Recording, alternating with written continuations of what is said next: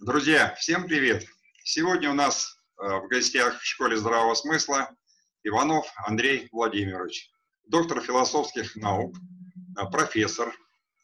Э, он занимается вопросами роли Сибири в развитии современной цивилизации и Сибирью как таковой вообще. Он занимается евразийством. Я правильно понимаю, Андрей Владимирович? Правильно.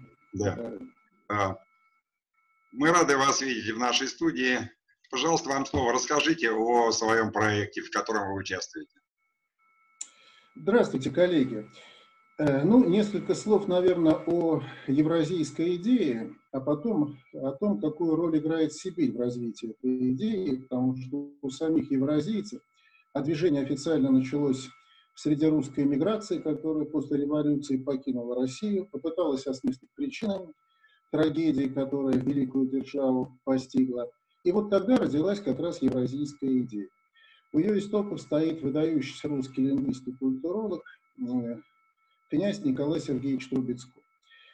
Хотя, если внимательно посмотреть, можно увидеть, что евразийские идеи развивались гораздо раньше, евразийцы просто их суммировали. Ключевая идея князя Николая Сергеевича Трубецкого, она, в общем, пронизывает все евразийское мировоззрение с самого начала возникновения Пусевиков. Тезис князя Николая Сергеевича очень важен, на мой взгляд. Он утверждает следующее. Э, Россия принадлежит так называемой евразийской срединной цивилизации, которая не является ни западной цивилизацией, ни в коем случае, ни восточной. Россия – это срединный культурно-географический мир со своими естественными границами, действительно это можно легко показать, с особенностями исторического развития, которые мы, скажем, не найдем в Европе, достаточно упомянуть один момент. Для Европы кочевники – это варвары, которые несут хаос и разрушение. А для России кочевые народы сыграли колоссальную роль. Традиция российской государства во многом восходит монгольской кочевой государственности. Более того, оказывается, этнический состав вот этого Срединного мира особый. Он включает в себя славянский этнос, русский, главный язык этнического этноса. Это тюркские народы, монгольские, украинские народы, полиазиатские народы Сибири. Ну и, наконец, у России, поскольку это вот самобытный континент со своей географией, историей, этническим составом, не может быть своеобразной, не может не быть своеобразной политической истории и экономики. И поэтому евразийцы говорят, вот непонимание сущности России, наше стремление быть как Запад обрекло ее на колоссальную трагедию, которая Э, резюмировалось в Октябрьской революции. Если мы посмотрим на события перестройки, то оказывается вывод, который сделали евразийцы, оказывается абсолютно тем же самым. Мы решили реформировать постсоветскую Россию по западным образцам и совершенно естественно получили фиаско. Там, где на Западе хорошо, у нас получается плохо, а то, что надо было сделать, не сделать.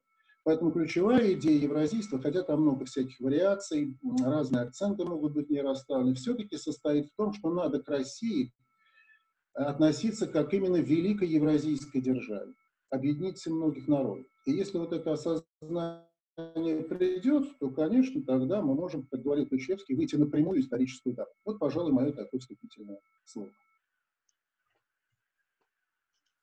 Андрей Владимирович, скажите, пожалуйста, а что э, в Сибири есть такого, чего нет в европейской части нашей страны или в Европе, в той, в этой восточной западной?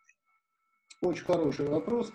Значит, э, если посмотреть на карту, то можно видеть, что Сибирь, Россия состоит из трех частей. Это Европейская Россия, Сибирь и Тихоокеанская Россия. Хотя до конца XIX века она делилась на Россию европейскую, Россию азиатскую, Сибирью называлось все пространство от Урала до Тихого океана. Так вот, если мы посмотрим на Сибирь в сегодняшнем нынешнем ее понимании, то увидим, что это вообще эм, клондайк, богатство которого используется давно, но используются в ущерб этой территории. Фактически все ее ресурсы шли не столько на ее собственное развитие, сколько на развитие европейской России. А ресурсы эти огромные, 98% наших э, невозобновляемых ресурсов – это сибирский ресурс. То есть колоссальный ресурсный потенциал, чего нет в европейской России. Хотя, между прочим, если европейская Россия газифицирована, то Сибирь, которая поставляет газ в европейскую часть страны, полностью не газифицирована. Так что, конечно, ресурсы не возобновляемые. А есть еще возобновляемые природные ресурсы, и вот они как раз в сегодняшнюю, ныне, в настоящую эпоху играют еще более важную роль. Ну, по крайней мере, три стратегических ресурса. Первый – Россия.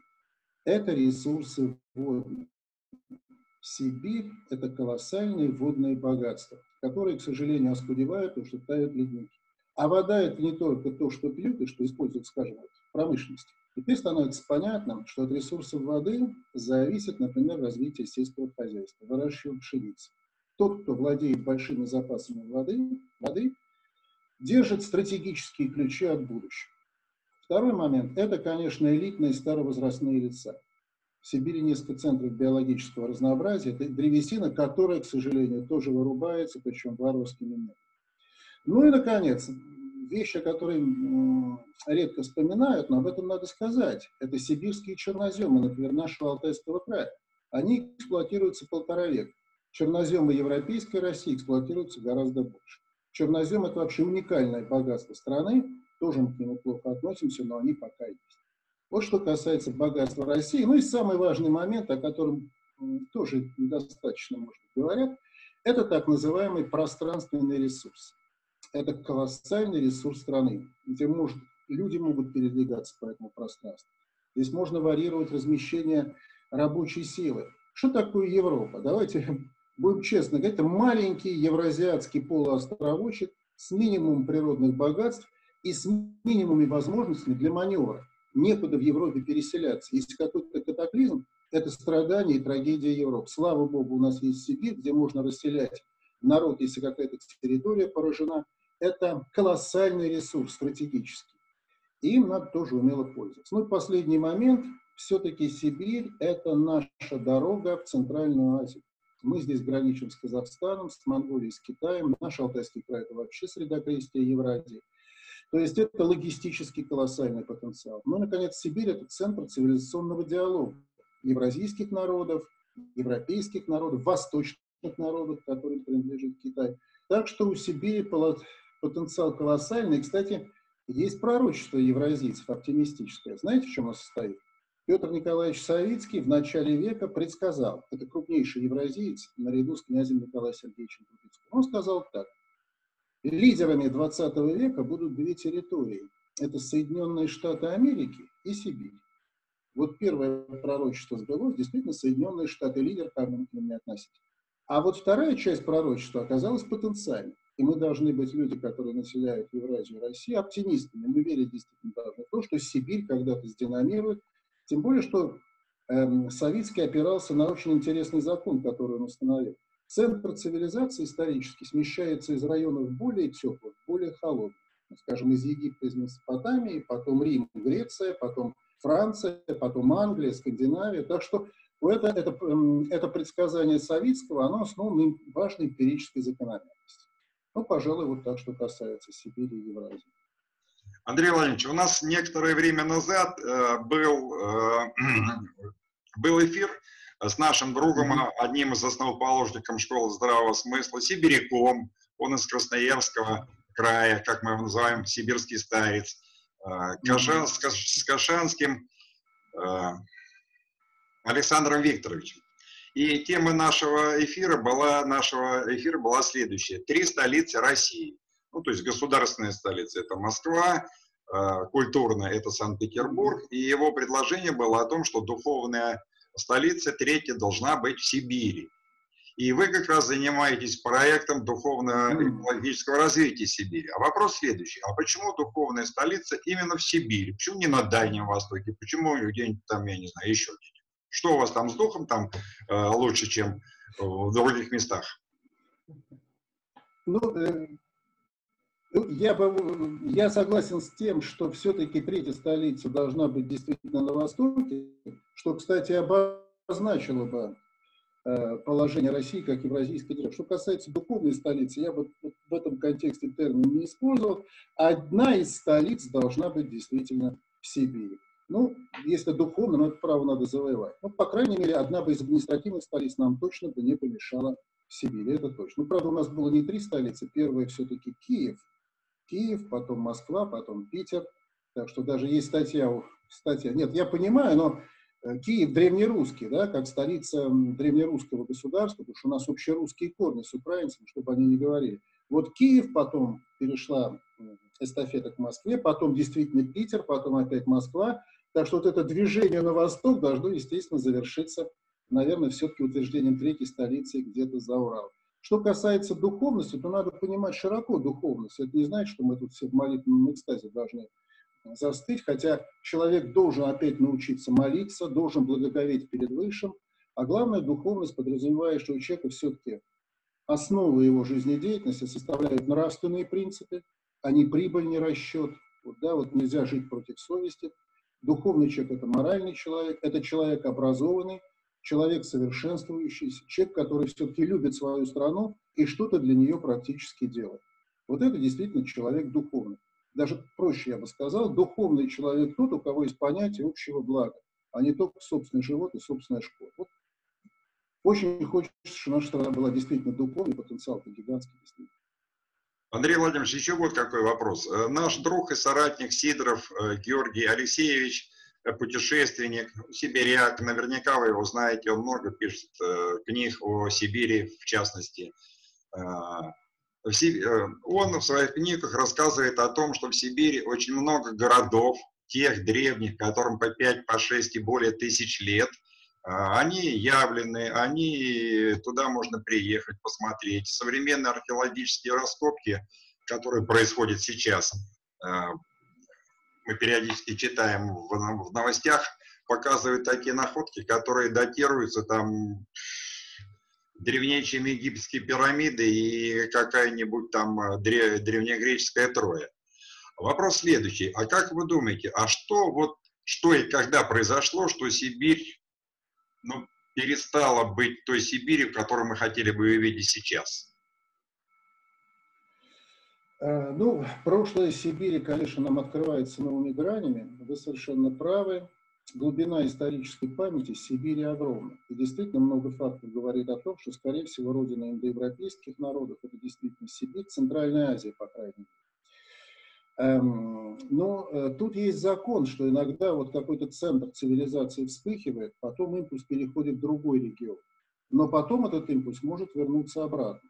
В этом смысле, конечно, вот, э, великое переселение народов, оно, скорее всего, шло действительно из Сибири. Импульс был дан Европе и другим регионам отсюда – Цивилизация может на время замолкнуть, уйти в подполье, как ключи под почву уйдут. Но рано или поздно, если эти ключи живы, они обязательно выйдут на поверхность. Здесь ничего трагического нет, как бывает в истории разных народов. Как бы, если есть потенциал, если есть память, то этот потенциал рано или поздно будет проявлен, но не сам по себе. Тут нужна свободная воля человека, ныне живущего. По крайней мере, люди должны в это поверить, в свои силы. Вот тогда возникнет новая динамика. И новые какие-то исторические факты откроются, действительно это так. Кстати, китайцы засекретили все раскопки на территории Синьцзяна, если вы знаете, потому что древнейшие мумии индоевропейские, там обнаружено, что туда никому нет доступа. В Синьцзян вообще сейчас никому нет доступа. Это территория, где, извините, скажу жесткую фразу, где, в общем, сбывается электронный концлагерь. У нас такое идеалистическое представление о Китае, великий, великий сосед, великая цивилизация, но очень жесткая, не обладающая, кстати говоря, тем, теми дарами и тем опытом, которые есть у России. Китай – это не страна цивилизационного культурного диалога, это страна, которая ведет монолог, или мирно с кем-то сосуществует, или господствует. Ну, в этом, ну, так, такова история Китая при всем его величии. Мы-то, в отличие от этого, ни один народ на территории Евразии не потеряли, все культуры сохранили. Вот у нас гигантский потенциал для такого этнического, культурного, религиозного синтеза. Ну, собственно, русские этим отличаются, и другие народы Евразии. Вот таким вот.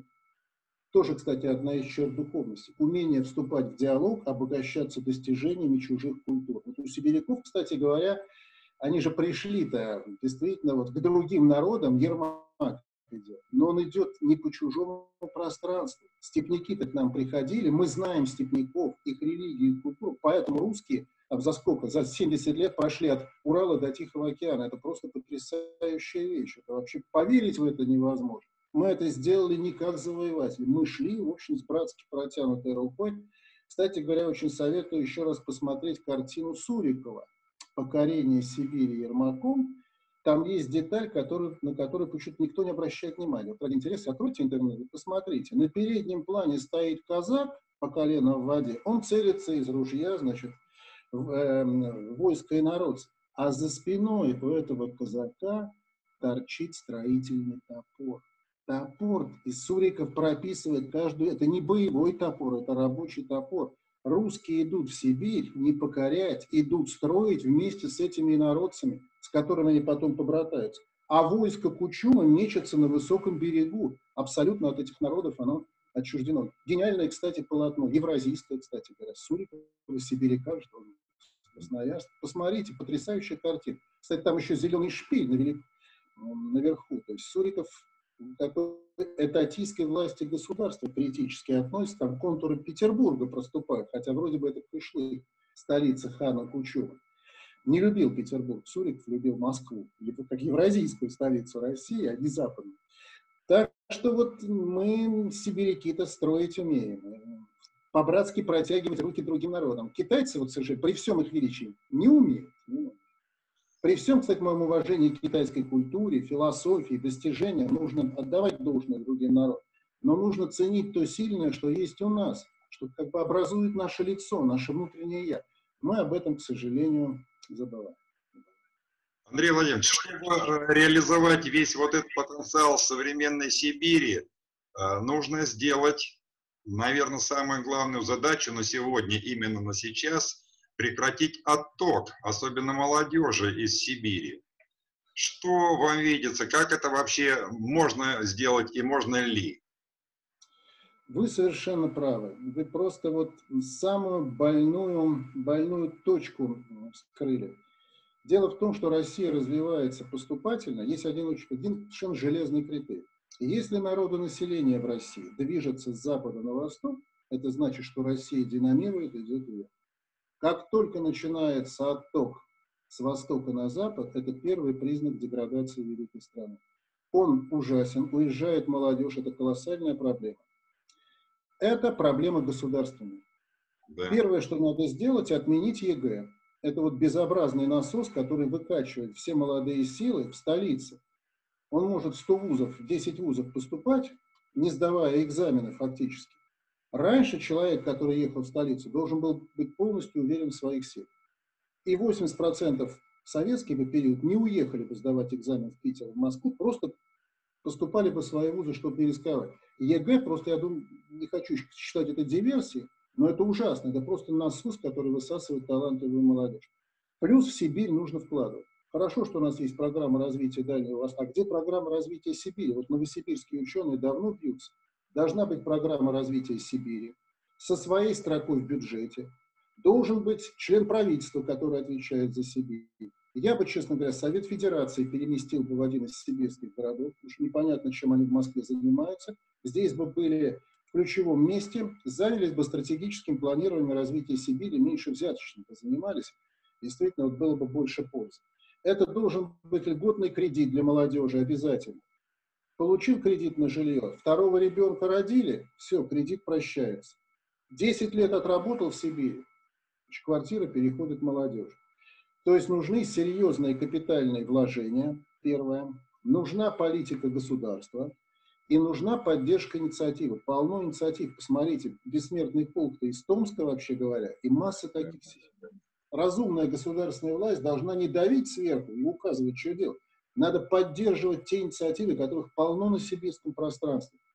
Ну и информационный, вот еще один момент, конечно, информационная политика должна быть. Ну что мы сейчас слышим о Сибири? Минимум, хорошо, вот последние два года все-таки ситуация меняется, вы упомянули хороших очень ученых, публицистов.